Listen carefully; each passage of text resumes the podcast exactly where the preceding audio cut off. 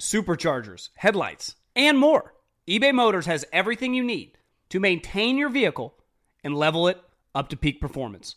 With over 122 million parts and eBay guaranteed fit, your part is guaranteed to fit your ride every time or your money back.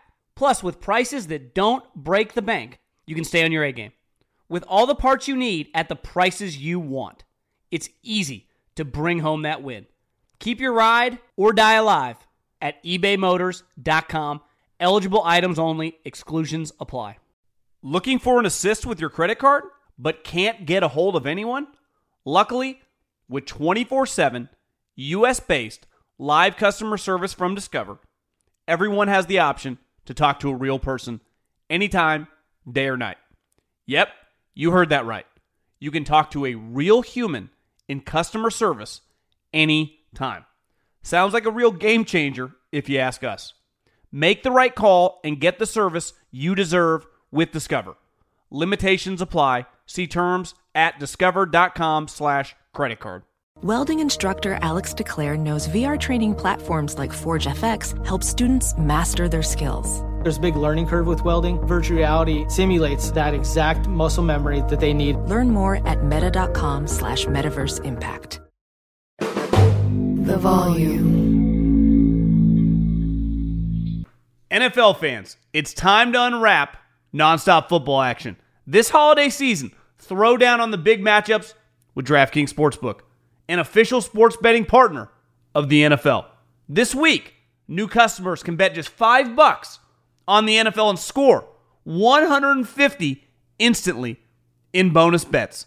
Download the DraftKings Sportsbook now with code JOHN, J-O-H-N. New customers can bet $5 on the NFL action to score $150 instantly in bonus bets. Only on DraftKings Sportsbook with code JOHN. The crown is yours. Gambling problem?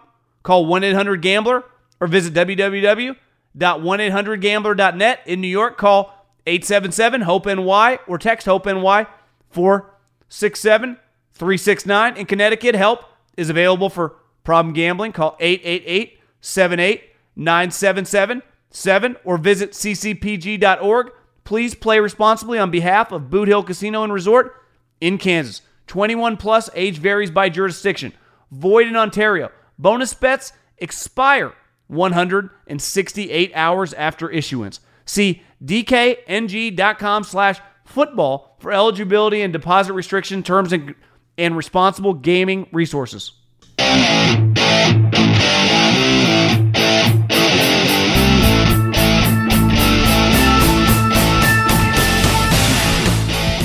What is going on, everybody? John Middlecoff, 3 and Out podcast.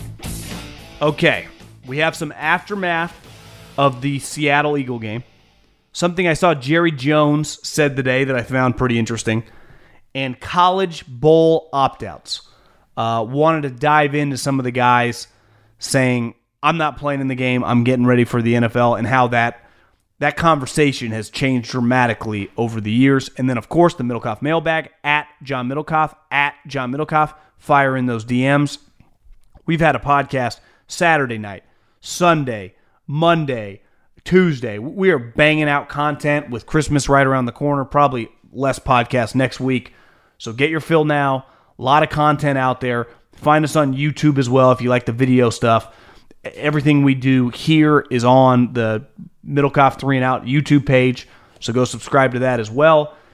But first, can I tell you about my friends at Game Time? It's the holiday season. Christmas is right around the corner. I'm sure, like you, I know myself, don't have gifts for people I need to get gifts for. Well, do you know the easiest way to get someone a gift is to get a discount on that gift? So download the Game Time app, the official ticketing app of this podcast, and when you buy your first pair of tickets to a sporting event, to a concert, to a comedy show, save yourself some money. So when you download the Game Time app and you buy a pair of NFL tickets, you buy a pair of concert tickets, you buy a pair of tickets to any event, it's very easy to search on the app what event you want to go to, where you want to sit, the different price points, even the sight lines of the event. When you type in the promo code JOHN, J-O-H-N, you get $20 off. Hard to beat that. Download the Game Time app, promo code John, save yourself $20, get someone a present, do right by someone else, make their day on Christmas Eve or Christmas, save yourself a little money. I don't even need a thank you. Just download the Game Time app, promo code John. One thing I talk about a lot because I've seen it firsthand when I worked in football in college and the pros, and then since I've been covering football when I did the radio show, I was going to a lot of practices, and now being just pretty inundated and following the league closely. And because of this podcast and through Colin's reach, I've met a lot of people that I didn't know in college football and in the NFL. And one thing that is hammered home in me is the importance of football character, the love of football. And like we talk a lot about character and acting the right way. To me, football character, we've talked about it earlier this week, is how much the game means to you. And that's also taking the good with the bad, right? We saw it with the Eagles. They demoted Sean Desai for Matt Patricia. Well, he can't just quit. He can't just leave. He can't just pout. You bench players all the time. You make lineup changes in football, you know, continuously throughout the season. So coaches are harping on next man up, be ready. If you get benched, stay focused, be a pro. Well, coaches have to act that way too. And let's face it, we're all human beings. It's much easier to be happy in any of our lives when things are going well. When professionally, in your job, you're having success, you're making money, in your relationships, your kids are succeeding, your relationship with your girlfriend or your wife is going well. It's easy to have a good attitude and a smile on your face. It's not easy to not be a full-on grouch and be miserable when shit hits the fan. Because the easiest thing when we all hit adversity, which whether you play in the NFL or whether you're a normal human in society that just has a 9-to-5 job, things are not always going to go well. And how you handle that kind of defines, to me, who you are. And I think when you look at football players, the best guys handle the struggles the best, coaches included, because you're going to lose games. You're going to have bad plays. You're going to have bad games, right? How do you bounce back from that? Do you keep your head up? Are you someone in the locker room people continue to want to be around? Or are you just kind of a front runner? And last night, Jamal Adams was nowhere to be seen. And I didn't think much of it. He's injured, whatever, missed practice all week. Then it was kind of rumors circulated on Tuesday that he was not going to play healthy or injured. Now, he's been injured a lot, and he was missing practice, so it's safe to assume that he's dealing with knee issues again. He's an often injured player. But there is no disputing that he can be a little bit of a pain. And I have no problem in sports being in business with people that can be a little bit part of a pain. Now, if you're going to be a pain, you better be a part of winning. I've seen it with Draymond Green,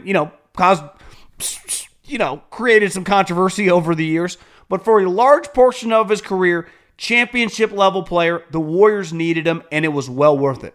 Now you get to the time the team's not as good, everyone starts questioning it, right? Some of the greatest teams in the history of sports have had crazy men on their team. But if you win, whatever. As long as your production outweighs your problems, no big deal. And several weeks ago, when Jamal Adams, who, let's face it, has been a disaster for Seattle, the moment they traded for him, it was not going well, and then they doubled down and they gave him an enormous contract. Well, within the last month, a reporter that covers Seattle had, quote, tweeted a video of him getting smoked for a touchdown. Jamal didn't like it, went after the guy's girlfriend or wife, and even Pete Carroll had to come out the next week we're not into that. That is not cool. And basically, acknowledging Jamal, that's bullshit. Even though I did kind of appreciate Jamal's comment of when they go low, I go lower. But I can't have one of my highest paid players kind of acting like that, representing the team, when he's not playing well. That's kind of embarrassing. And I think, listen, Jamal Adams, if I'm Seattle, I don't really want any part of him anymore moving forward. He was nowhere to be found. He didn't even come to the game yesterday, whether he was injured, whether he was, an inactive, regardless. It has been a disaster. And this team last night, to me, the coolest part about Monday night, and I got a little emotional, partly because, sappy sports moments do that to me. That Drew Lock moment in all the content to come out after his post-game interview, what he said in his press conference, the videos of him and Gino looking at each other. Like, football character is a really, really big deal. And to me, a major reason why Seattle won that game is because their backup quarterback, who was beat out a year ago, stayed in tune with the program. And Gino deserves a lot of credit. Drew Lock gave him that. But he's a guy that you want around. He matured in front of their eyes. He's a person that, like, is growing in a positive manner. And you look around the rest of their team, yeah, DK has some issues with personal fouls, but you know what? I know on any given moment, DK Metcalf, and this is part of the deal, could be one of the best players on the field, if not the most dominant player on the field, on any given snap, on any given series, in any given game. Jamal Adams doesn't have that in the bag. The only thing he can really do is make some tackles for loss, and even in the Niner game, he was struggling in the run game because you got to play him as a linebacker, and if any of my offensive linemen get their hands on him, the weight discrepancy, he's got no shot. So to me, you remove Jamal Adams, who, let's face it, had been pretty controversial, one, as a player, just not that good, and two, clearly kind of a head case.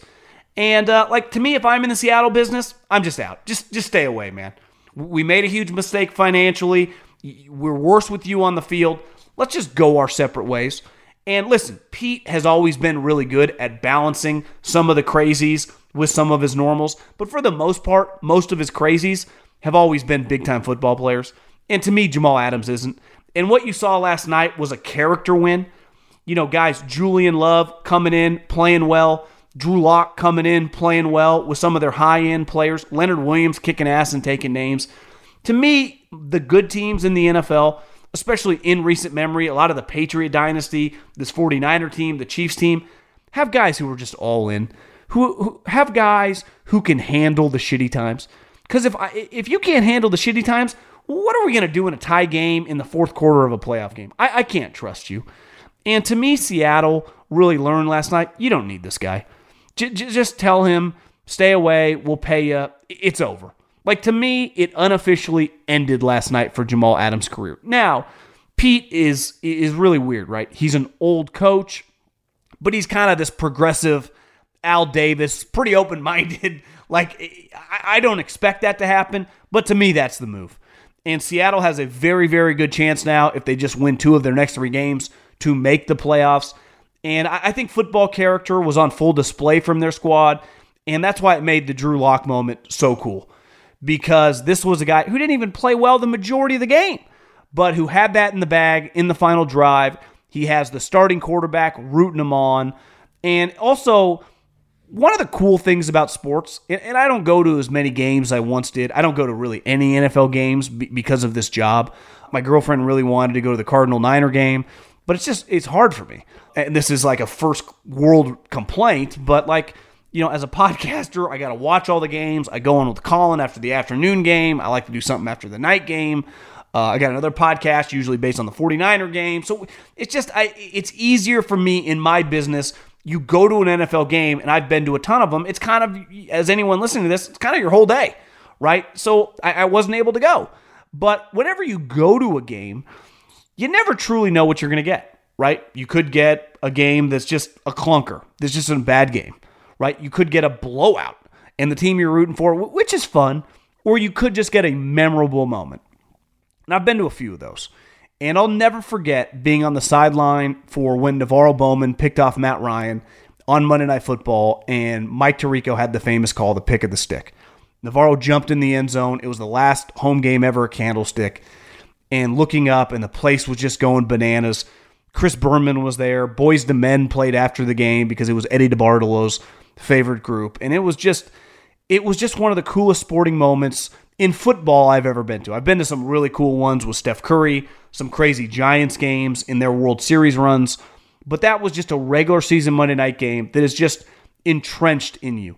And anyone last night who's a Seattle fan that was like, you know, are they going to get blown out? The game got flagged. Should we go?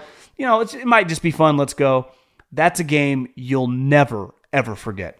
People in Seattle are going to be talking about that game until you die. I was there at the game when Drew Lock led the 2-minute drive and the walk-off touchdown, and Julian Love picked off Jalen Hurts. Like, you just, there are certain games in every franchise, and they're usually a lot of times in a primetime spot, especially on Monday Night Football. It's just synonymous. Do you remember the Monday Night Football game when? And that's just anyone that got to go to that game, anyone listening to this that has been, and I'm not even talking playoff game, I'm not even talking a Super Bowl, I'm just talking a memorable game for the team you root for when you attend. And listen, we all remember when we're watching it on TV, but there's nothing quite like going. And that game not only popped on television, but was just, that was fun. Just as a football fan who just loves cool stuff to happen, that was awesome. And listen, like I said, if I'm Seattle, Jamal Adams, no mas. I think Jerry Jones, a lot of people, because he's a kind of a polarizing individual, talk about Jerry like in the sense that he's a little much and almost like he's not that good of an owner. He just cares about himself, egotistical. Like, I'd say this little stretch of Mike McCarthy has turned out to prove. And listen, he's the general manager, to me, in title only, because when they traded for Trey Lance and he started rattling off some of his games, he clearly had no clue what he talked about, what he was talking about. He clearly didn't watch him on film. I do not think he is involved, beside during the draft process, interviewing some of the guys, or maybe during the free agent process, having been at games watching it. I do not think he's watching tape. I know that for a fact, and he just likes having the GM title, which is his prerogative. He's the owner. But one thing he's clearly done pretty good job of is they build a really good team. Like, they have a lot of talent. And Jason Garrett, to me, was average as the day is long. Mike McCarthy's proving to be, listen, he's not going to be Belichick or Andy Reid, but he's pretty damn good.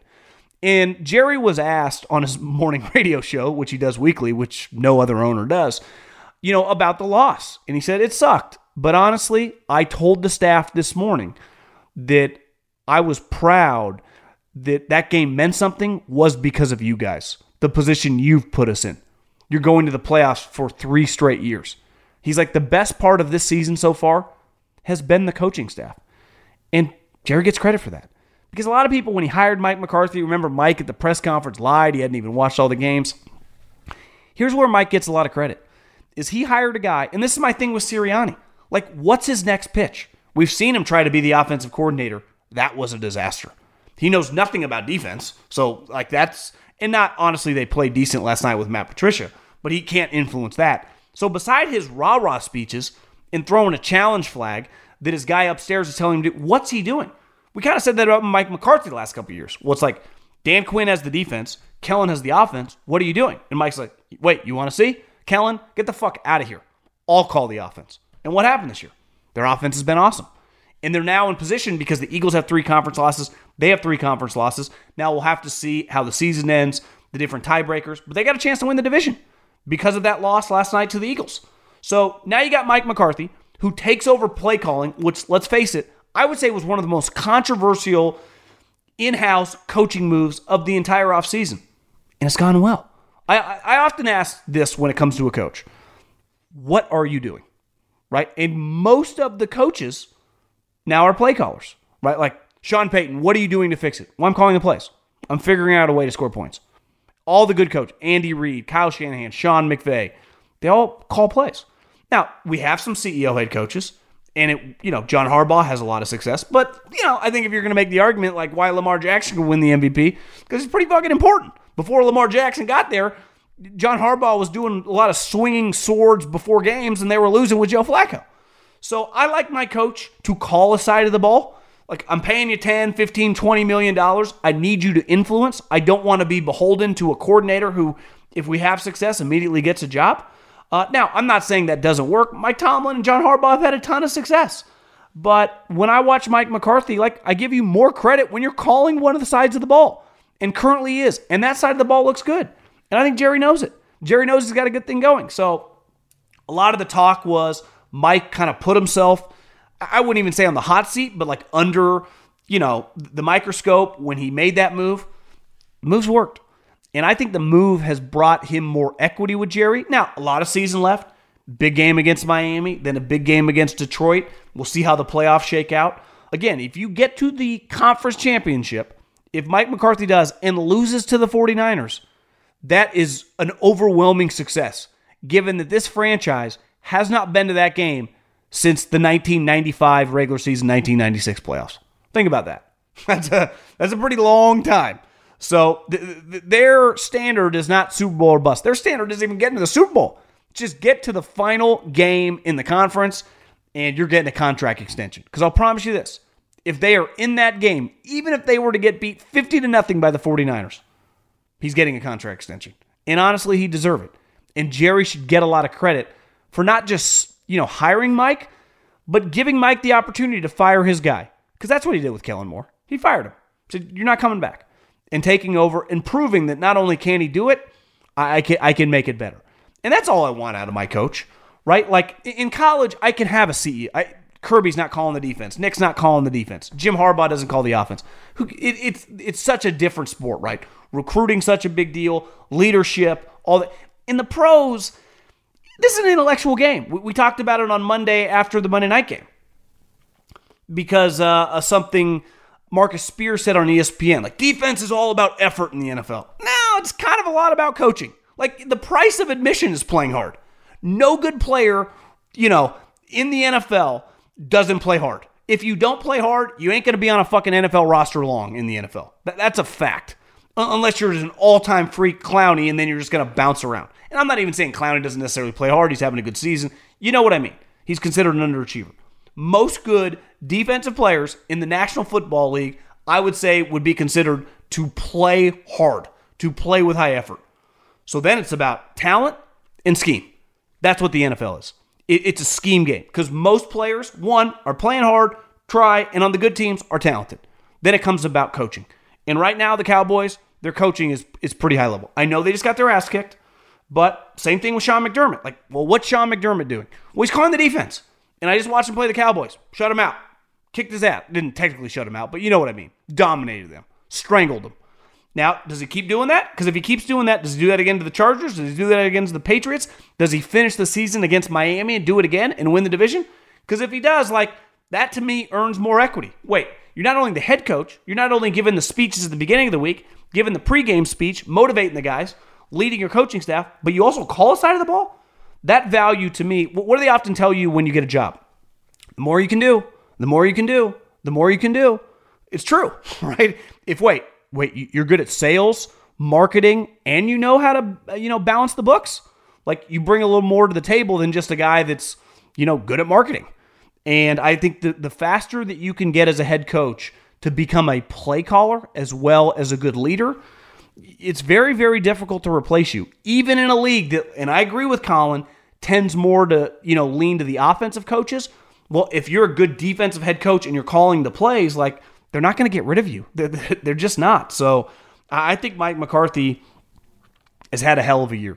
Another story, it's kind of an ongoing, it's a fluid situation because there's so many different bowl games, is I saw today that Jared Verse, who has a chance to be, if not the top pass rusher in the draft, a top 2 or 3 pass rusher off the board. He's probably a top 15, 18 pick in the NFL from Florida State.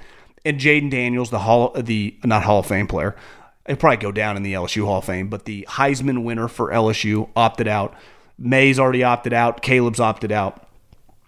And do you know what I'm glad? Because I remember back when Christian McCaffrey did it, it was a really polarizing story about opting out. The history and the tradition of these bowl games. Were you playing for the national championship? Because if you're not, who gives a shit? This is a business.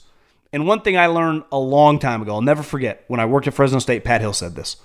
The only person that cares about you is you.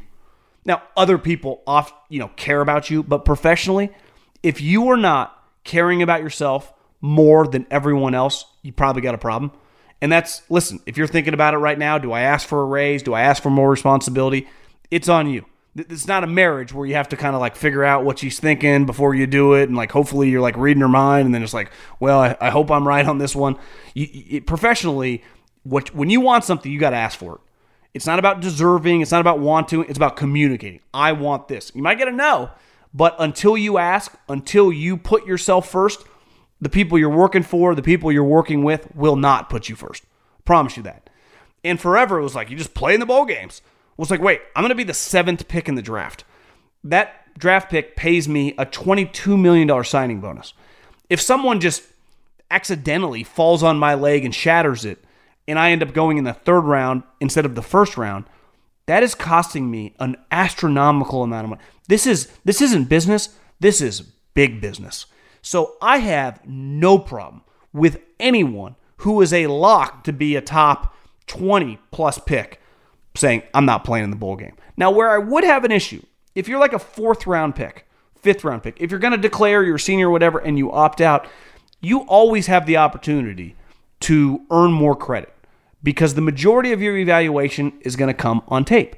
And when you play well in a bowl game, there are just more eyeballs there, and you can always earn yourself. Maybe go from a fourth-round pick to get yourself in the third round because that tape against that opponent, against that sophomore that's going to be a first-rounder the following year, kind of earns you respect in the eyes of evaluators. So I don't view all opt-outs the same, but any Marvin Harrison, Jaden Daniels, Drake May versus any high-level prospect, not only do I have no issue with it, the NFL has no issue with it. They're not only numb to it, they think it's the right decision. You think they want you to get injured like Jalen Smith did once upon a time? The guy was going to go in the top 10, top 15, hell, maybe top 5. Has a devastating knee injury and plummets in the draft to the second round and cost himself millions of dollars. Like, and listen, I've talked to him before, and I know he says he doesn't regret it, and I understand having that mindset because when something bad happens to you, you've got to have a positive mindset. But when you have examples like that for these players, you have to make the best business decision because that's what you're going into. This is not, we're not playing, this isn't Pee Wee football, this isn't high school football, we're not teaching life lessons. This is going to be your profession, and a lot of money's on the line. And health, to me, during the draft process, is we put a premium on it. At the combine, you go through all the medical checks, and having an injury at that time, which could potentially put next season in jeopardy, even an offseason in jeopardy, can be devastating to your draft stock. Because all draft stock is, it's like the specs on a home. How many square feet? How big's the backyard? What neighborhood's it in? Any issues?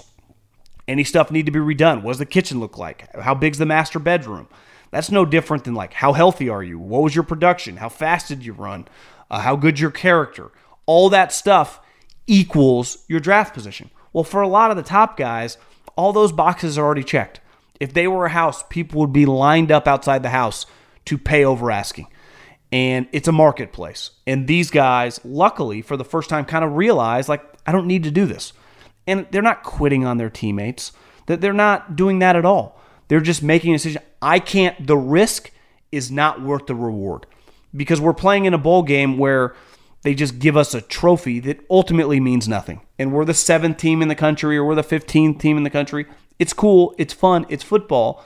But I have potentially another 10-year career ahead of me. I'm playing with a lot of guys that are probably my close friends, people that I will talk to till the day I die, right? If you're a college football player and you've been on one team for 3 or 4 years, there's a decent chance that 10-plus teammates will be kind of your close inner circle in life for the rest of your life, even more than a lot of guys that you play pro football with. But as you age, even if they're like, hey, I wish you would play, most of those guys will not be going pro. Like most guys that you play college football with won't play on Sundays. So you have to put your priorities ahead of them. And I'm just glad that we're at the point now where people don't even think twice over, those decisions. Because looking back, it was such a stupid argument. Now, if you have the chance to play for a national championship, to me, if you're playing for one of the Final Four teams, that's a different story. And listen, there's a reason none of those guys ever opt out because they have the chance to kind of be in football hallowed ground, to win a national championship. But any of the other bowl games, I got news for, I'll watch them. Shit, I'll probably bet on some of them, are just kind of irrelevant in the grand scheme of things. Let's end on this. My friends at Uber Eats, it's time for this week's player I thought might give almost anything to redo his game. Brought to you by Uber Eats. I think there's only one guy, and I think that's James Bradbury. On that final drive, he gave up, and listen, I understand they're in cover two on the ball that DK Metcalf caught, but you got to cheat on that one. You can't let DK Metcalf just fly by you. I don't care what the rules are. You have to just take a couple steps back. And then on the touchdown pass, if you watch it, before they both break out of the screen, he's kind of squatting on a shorter route whether it's a comeback, an out, an in. He does not want to give up a 10-yard completion. They don't have any timeouts. There's only 30 seconds left. You cannot let him just run right by you. And he was kind of flat-footed. And listen, DK, maybe he just gets you on that spot. On the touchdown pass, under no circumstances can you give up a touchdown. You can give up a 15-yard play. So what, there's 25 seconds and they're at the 10-yard, 15-yard line. There's no guarantee they're going to score a touchdown. You're not playing Peyton Manning here. You're playing Drew Lock. You can't give up just an open deep ball. That ultimately the quarterback and the guy still's got to catch it, but you got smoked because you're just sitting there flat-footed. I don't care what the rules are. I don't care what the defense is calling. There comes a point in time where you got to be a football player. You see it all the time in zone defense with linebackers, and honestly, Seattle does this a lot. I love Bobby Wagner, but he just kind of sits there in grass in the middle of the field. It's like, bro, there are guys to the left and the right of you. I don't care what the rules are. There comes a point where you got to be a football player. And I'm not pretending to be Bill Belichick here, but I learned when I was in the NFL, killing grass in zone coverage or just killing grass because that's what the rules say, that's the opposite of being an instinctive player. Time, situation, 3rd and 8, you're just going to stand there like no one's around you. The guy's 7 yards to your right. Why don't you cheat over there? Same thing with Bradbury. Sitting flat-footed, Jackson Smith, who just is going to be a stud, already really good player, just goes right by you. Game-winning touchdown. Now you lose. Now your season's in shambles because you're just like, listen, you can't run with them stride for stride, so cheat. Like part of life is to realize what's coming or what could come and is the worst-case scenario and kind of play against that. And if something else happens that's not as bad, you deal with it. But you never want the worst-case scenario to play out. And that's what happened to James Bradbury. So that was this week's Almost Anything Player of the Week. You can order Almost Anything with Uber Eats, the official on-demand partner of the NFL. Order now. At the start of the new year, every small business owner is asking themselves the same question. What's the one move I can make that'll take my business to the next level in 2024?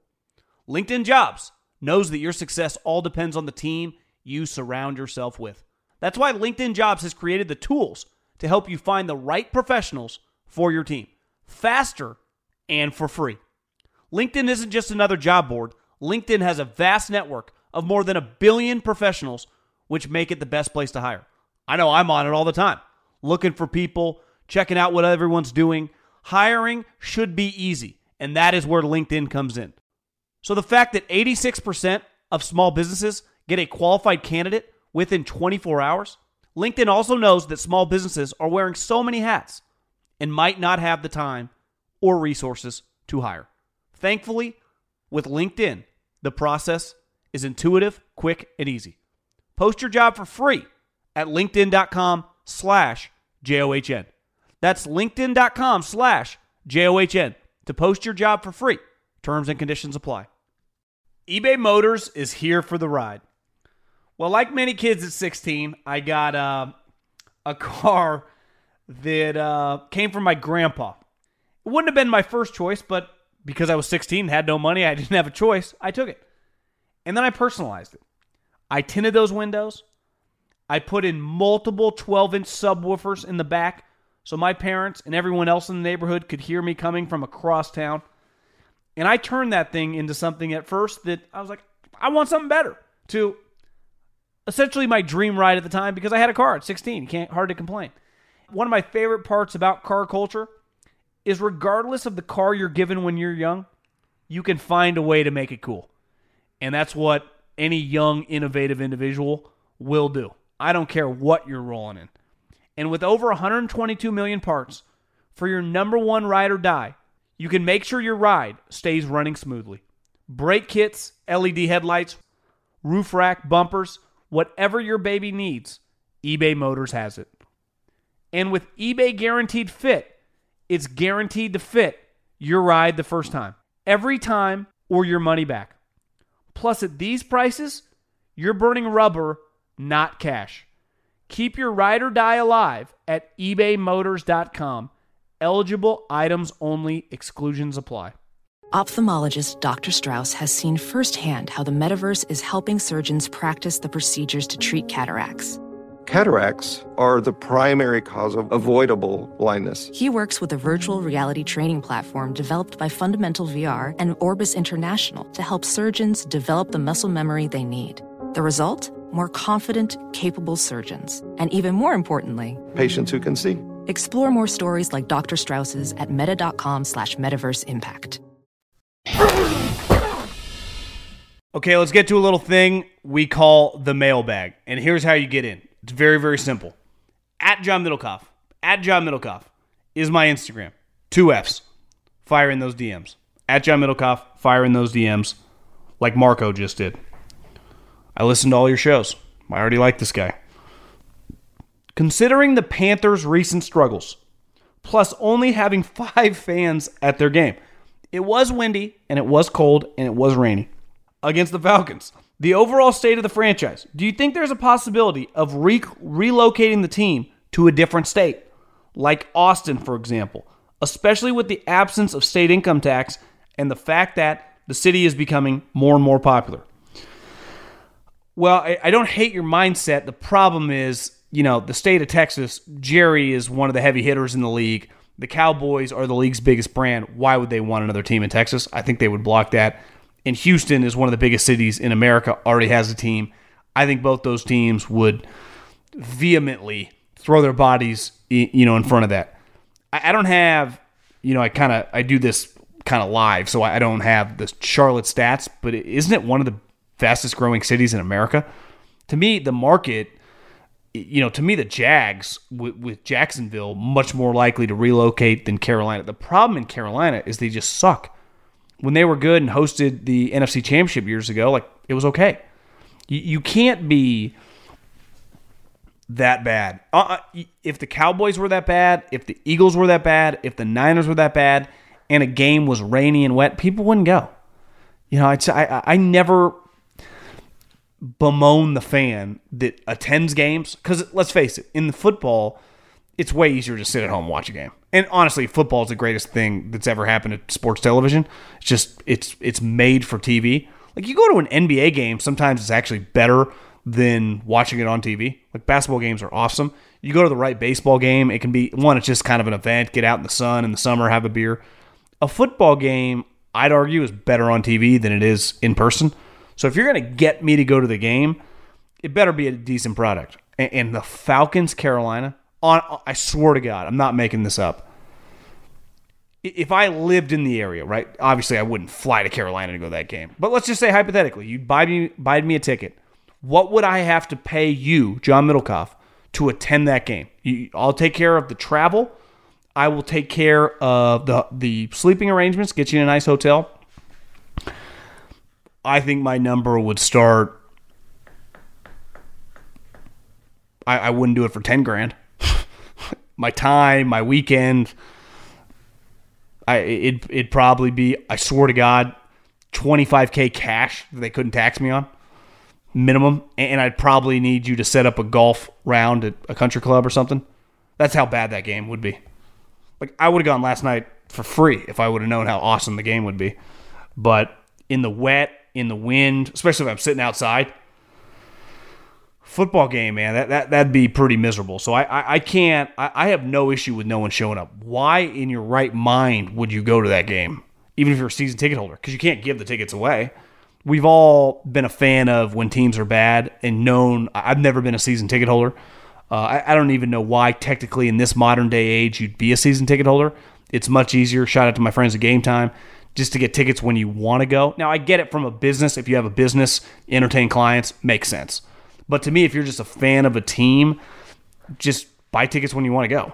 Now, maybe there are other perks that I'm missing. And I get it if, you know, it's a family thing. Like if you've been in a city with a basketball or a baseball team or even a football team. But are you going to every game? Football, I guess technically you could. Basketball or baseball, no chance. But I think Carolina's there to stay. I think they want him in that market. Could be wrong. But that market to me is a lot different than, let's say, Jacksonville. As a Seahawks fan, I can't help but worry following Drew Lock's Monday night masterclass and that Pete and the management might look to keep both him and Gino for another year instead of drafting a first-round quarterback in next year's draft.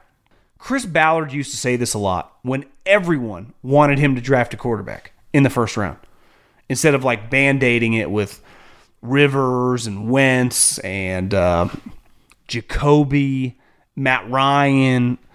Obviously, some of those guys were bad, but he's like, you guys do understand that if we're not drafting high, I got to really like a guy at pick 22 to just pull the trigger and draft him in the first round. Do you want me to just draft Kenny Pickett or Mac Jones because you guys wanted me to draft a quarterback? Seattle's going to go, if I had to bet right now, they're 7-7 looking at their schedule. I'd say 9-7, or excuse me, 9-8 would be my guess. Well, if you're 9-8, probably getting the playoffs. I mean, there's a decent chance them and the Rams both make the playoffs. That means you're drafting at like pick 21, 22. Well, what if there's not a good quarterback there? And what if how high? I'm not opposed to like trading up and getting a guy that you really like, but I don't think it's crazy. I mean, as of right now, 2 years, they've won 16 games with Gino and Drew Lock. If their defense was just a little bit better, if Witherspoon comes back, if they keep Leonard Williams, they add another pass rusher, their team's got a lot of talent. Now, the quarterback position obviously is not ideal, but just because you trade up and get, you know, Bo Nix or Jaden Daniels doesn't mean those guys are going to be any good. We see it all the time. So I actually think they're in a decent spot. They have a ton of good players all over the roster, a lot of young impact guys, ton of good offensive weapons. Part of the reason you can compete with Drew Lock and Geno Smith, you got DK, you got Jackson Smith, you got Tyler Lockett, you got Kenneth Walker, you got some young tackles. Disley's not bad. I mean, you got players. Another struggling Steelers fan here. Going forward, where do you think the organization should go at quarterback? I'm pretty much out on Kenny, and our backups make me want to vomit. I agree. Do you think that we should focus our 2024 draft or go for someone like Kirk Cousins in free agency? I think it's difficult when it comes to Kenny Pickett because you just drafted him at pick 20, and this is his second year. So he's going to be on the team next year. You're not going to draft a guy in the first round. That's just not happening. I would be stunned. I do think it's on the table to be sniffing around at guys, right? Kirk Cousins, can I get him for cheap? Would I trade for Justin Fields and then have a competition between Fields and Kenny Pickett? You know, do something like that. I think that's the most realistic option with you guys. To me, the biggest question, though, with your franchise is like, what do you do with the coach? Do you fire him? Because I don't know about you. I think it's over. And I'm not a Mike Tomlin hater. I think the Chargers should immediately hire Mike Tomlin just to get some respect, just to get a real coach. And you can be like, Middlecoff, he sucks. Like, you know what the Chargers would do for Mike Tomlin? But I think you are much more likely to kind of like try to sign a Geno Smith type. Now, he's under contract, but you know what I mean. Baker Mayfield, someone to come in and compete with Kenny Pickett. I think that's the most realistic option. Question for the pod. Are highlight quarterbacks overvalued in this social media era?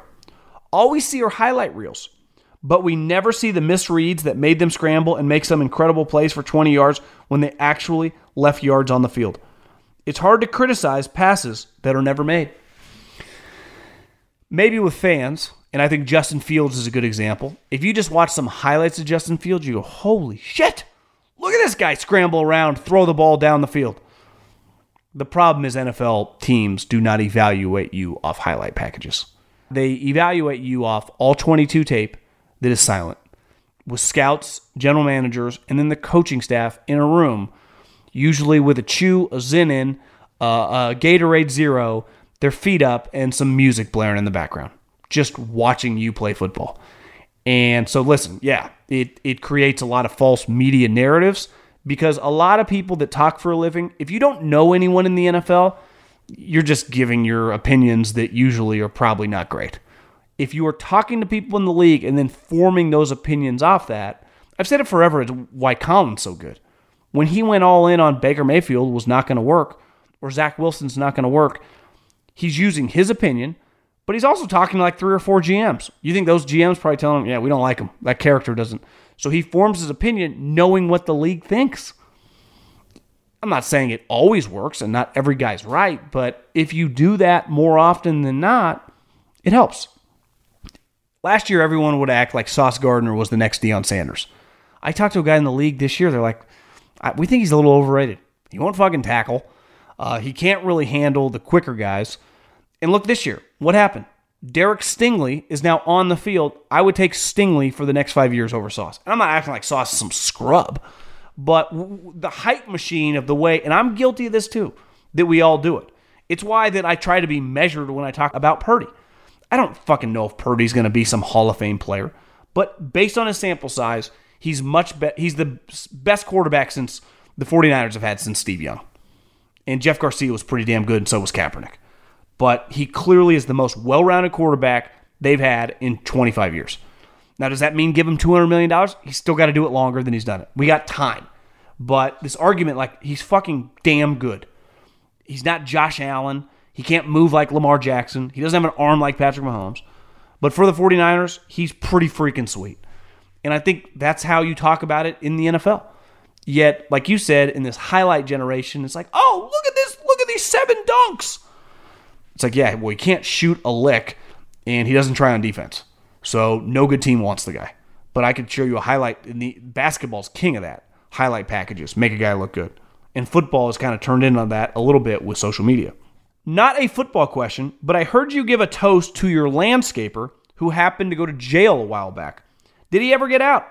And did you ever get your lawn taken care of? Again, love the show. My former landscaper got deported. And it sucked because I really liked him, and he was awesome, and he was putting all these trees in all these ficus trees in my backyard. So basically, none of my neighbors are gonna be able to see in. They're gonna be like 15-foot ficus trees. And he had dug all the holes, but we had to wait because it was so hot in Arizona. He said they were gonna die, and then when I was gonna have him install the ficus trees, I couldn't get a hold of him. Somehow, through my girlfriend's friend who introduced him to us, got a hold of his wife, and he was in jail in Tucson, Arizona. And now he's in Mexico. Luckily, the guy that moved me into my house, I hit him up, asked him if he knew anybody. He said his cousin was a landscaper. So now Jorge installed the ficus trees, did a good job. I'm going to have him do the front yard. He was really hammering me on like, let's do the front yard. I was like, Jorge, I've just spent a lot of money on a remodel. Let's just take a deep breath. I don't care that much about the front yard right now. But I did get a new landscaper, and yeah, I don't even want to say my guy's name because he's gone, and it makes me sad because I like that guy a lot. He was fucking awesome. And honestly, he wouldn't charge me enough. I used to say, like, no, I'm going to pay you more. Good life lesson.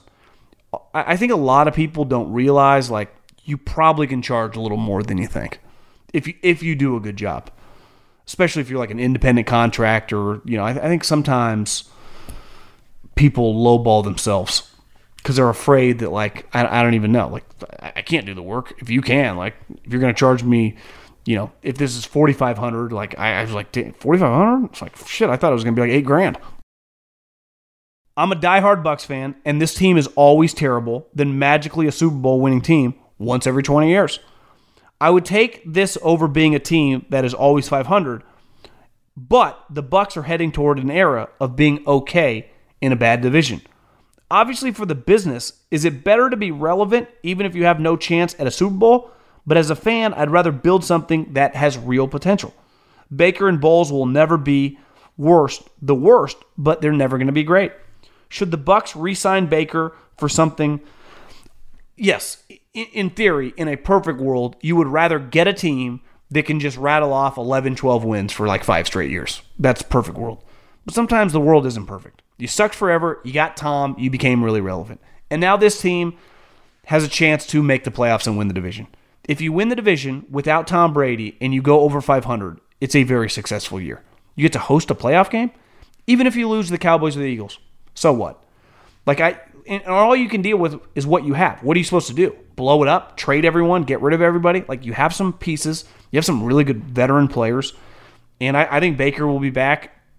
What was he, 1 year, $4 or $5 million? If he wins 2 of the last 3 games, I think he's back 1 year, $12 million, 1 year, $15 million. And you just kind of figure it out year by year as you're building toward the future. I think you can kind of do both at once. But sucking sucks because there's no guarantee that if you bottom out and just blow, that you're just going to turn it around and be good. That's just not how it works, right? We see a lot of teams just bottom out and they stay bad. I think the ceiling, as a Seahawks fan, I think the ceiling for this team can be high. But it seems we have reached the ceiling with Geno and Lock. If Seattle doesn't make the playoffs, it might be a shorter jump to the top 10. But if they go on a run and somehow make the playoffs, what a potential trade would need to get their quarterback. Well, the Chiefs did it years ago to get Mahomes, right? Was he the 10th or 12th pick? I always get him and Deshaun Watson mixed up, right? Trubisky went 2, which is crazy. And I think, did Deshaun go 10 and Mahomes went 12 or vice versa? But they came up from the 20s. And they gave, I think, a future one and some, I forget the exact trade. But I think you come up at 21 to pick 10 for next year's one and some other stuff. But I think for every Mahomes and even Deshaun with the Texans, it doesn't work out a lot. Now, it's pretty risky. And you're seeing a lot of guys around the league like Gardner Minshew, Jake Browning. Do you have to do that? Like, can you win games with Geno and Drew Lock? Now, if you love the guy, put all your chips in the middle of the table. Never forget, I was telling my girlfriend this. The reason Drew Lock's on the team, she's like, who is this guy? I'm like, well, they got him back. A lot of you guys know it. Because John Schneider liked the guy. I'll guarantee you this. John Schneider had a first-round grade on that guy coming out of college. I'll promise you that. Because he wanted him in that trade. He liked him. Because I know the type of players he likes. He loved Josh Allen. Like, he likes physically gifted quarterbacks. And that's what Drew Lock is. And, yeah, so it wouldn't shock if Drew plays again. They keep winning games with him. I could see them kind of maybe giving him a year. Do you think the Colts have a chance of making the playoffs, or do you believe they would be a team out? Buffalo and the Texans on the rise, the Jaguars slipping. Week 18 against the Texans seemed like it will decide it all. If somehow they get in, do you think they have a chance against the 2 seed? No, I don't. I mean, the 2 seed would probably be the Chiefs, so I would say no. I think the Bills are going to win that division. So it would be the Ravens, the Chiefs, the Bills. What division am I missing? And the South, which, who knows? So I would say, I think you guys are one and done. I really do. Awesome year. I mean, we all thought you were going to suck once the quarterback got injured. Who cares? Now, I actually don't think the Texans have a bunch of injuries. You know, I think CJ would be back this week, but I think all those teams are kind of the same, right? The Jags are in shambles. I haven't looked at your guys' schedule, but been watching for a long time now. Question for the pod. Do you think any of the backups doing well this year have a chance to be the starting job next year? Browning, Gardner Minshew, Drew Lock, Tommy DeVito. DeVito, no. Lock, unlikely. I would say that I don't see how Minshew wouldn't be a starter somewhere. He wouldn't necessarily start in Indy if the quarterback's healthy, right? Just because you invest that much into the quarterback, he's going to play. But I think, you know, if Baker can be a starting quarterback somewhere, you would think Minshew would get more money. So, like, why wouldn't the Patriots be interested? Why? I mean, a lot of these teams, Minnesota, what's their quarterback situation, right? I mean, there are going to be teams that, why wouldn't Atlanta want Gardner Minshew over what they got? So, yeah, I think Gardner Minshew's a starter next year. I'm probably still TBD on Browning. To me, what still makes sense for Browning is probably like 2 years, $10 million to be Joe Burrow's backup. But I guess you never know. All it takes is one person to like him. I was wondering if you could discuss on your next mailbag episode some stories, insights on being a junior employee on a professional football team. I'm currently a junior employee at a financial service company and struggle with getting noticed by management and forging a career path. If you could share any advice. I can't speak for financial group, but like when you're the lowest guy on the totem pole in an NFL office, there aren't that many people there. So, you know, the coaching staff at the time had however many guys, offense, defense, and in-office scouts, it was like Howie, a couple pro scouts. So you know everyone pretty quickly on a first-name basis. So it's pretty easy once you start. My number one advice, say yes to everything. Anyone that needs help, do it. And basically on the organizational chart, everyone's above you. So help anyone to do anything. And I don't know how many people are in your office, but it's just pretty easy to become close. Like developing personal relationships always helps, right? So it's easy to get to know these guys when you're helping them do stuff nonstop.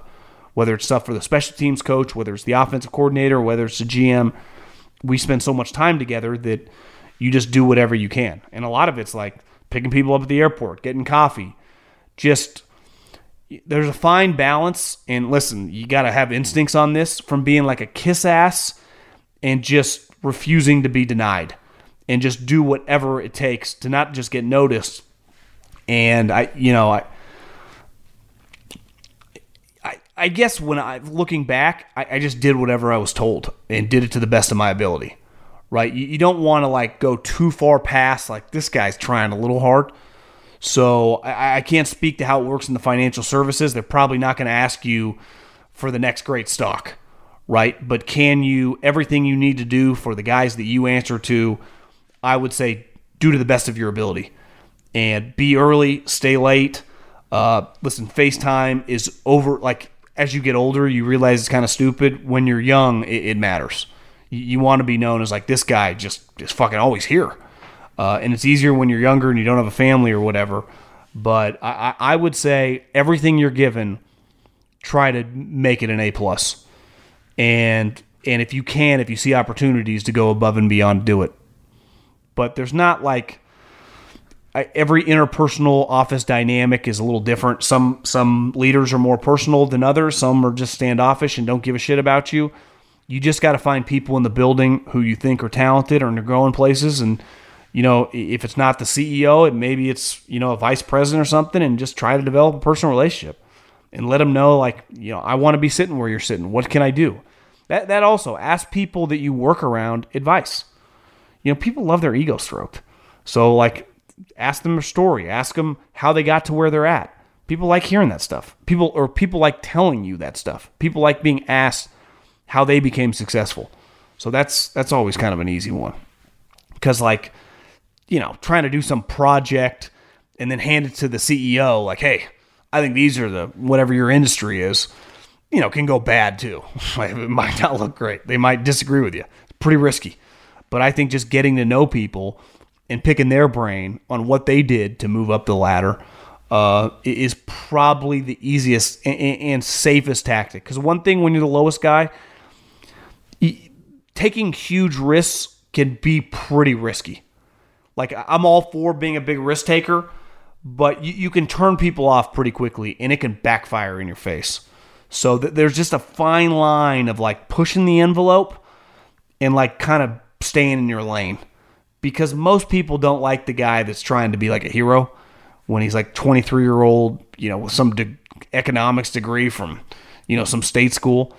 But also people appreciate, you know, ambitious people. So you got to strike the balance. I think the easiest way is just get in with people and ask them and pick their brain and just try to, you know, forge a real relationship. A real relationship. That would probably be my best advice. Okay, last question. Massive Packer fan. What do the Packers do with this defense? Barry is terrible and should not be on the staff next year. Where he is, who do the Packers turn to as a defensive coordinator? Well, I think it depends who gets fired this year, right? Like, if Belichick gets fired, he's not going to be an option.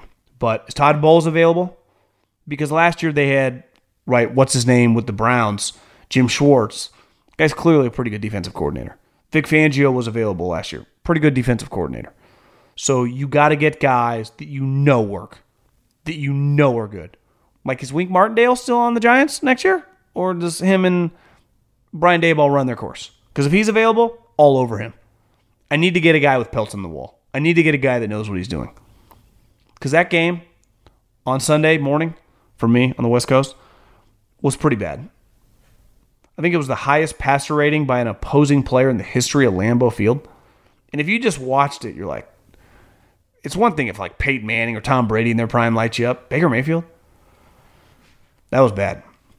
And, listen, he could have got rid of him last year, and he didn't. And he stuck with his boy. So it's on Matt LaFleur to make a tough decision and fire the guy. And then the Packers have to give him $4 or $5 million to go hire the best guy in the market. Because if he'll do that, then they'll be okay.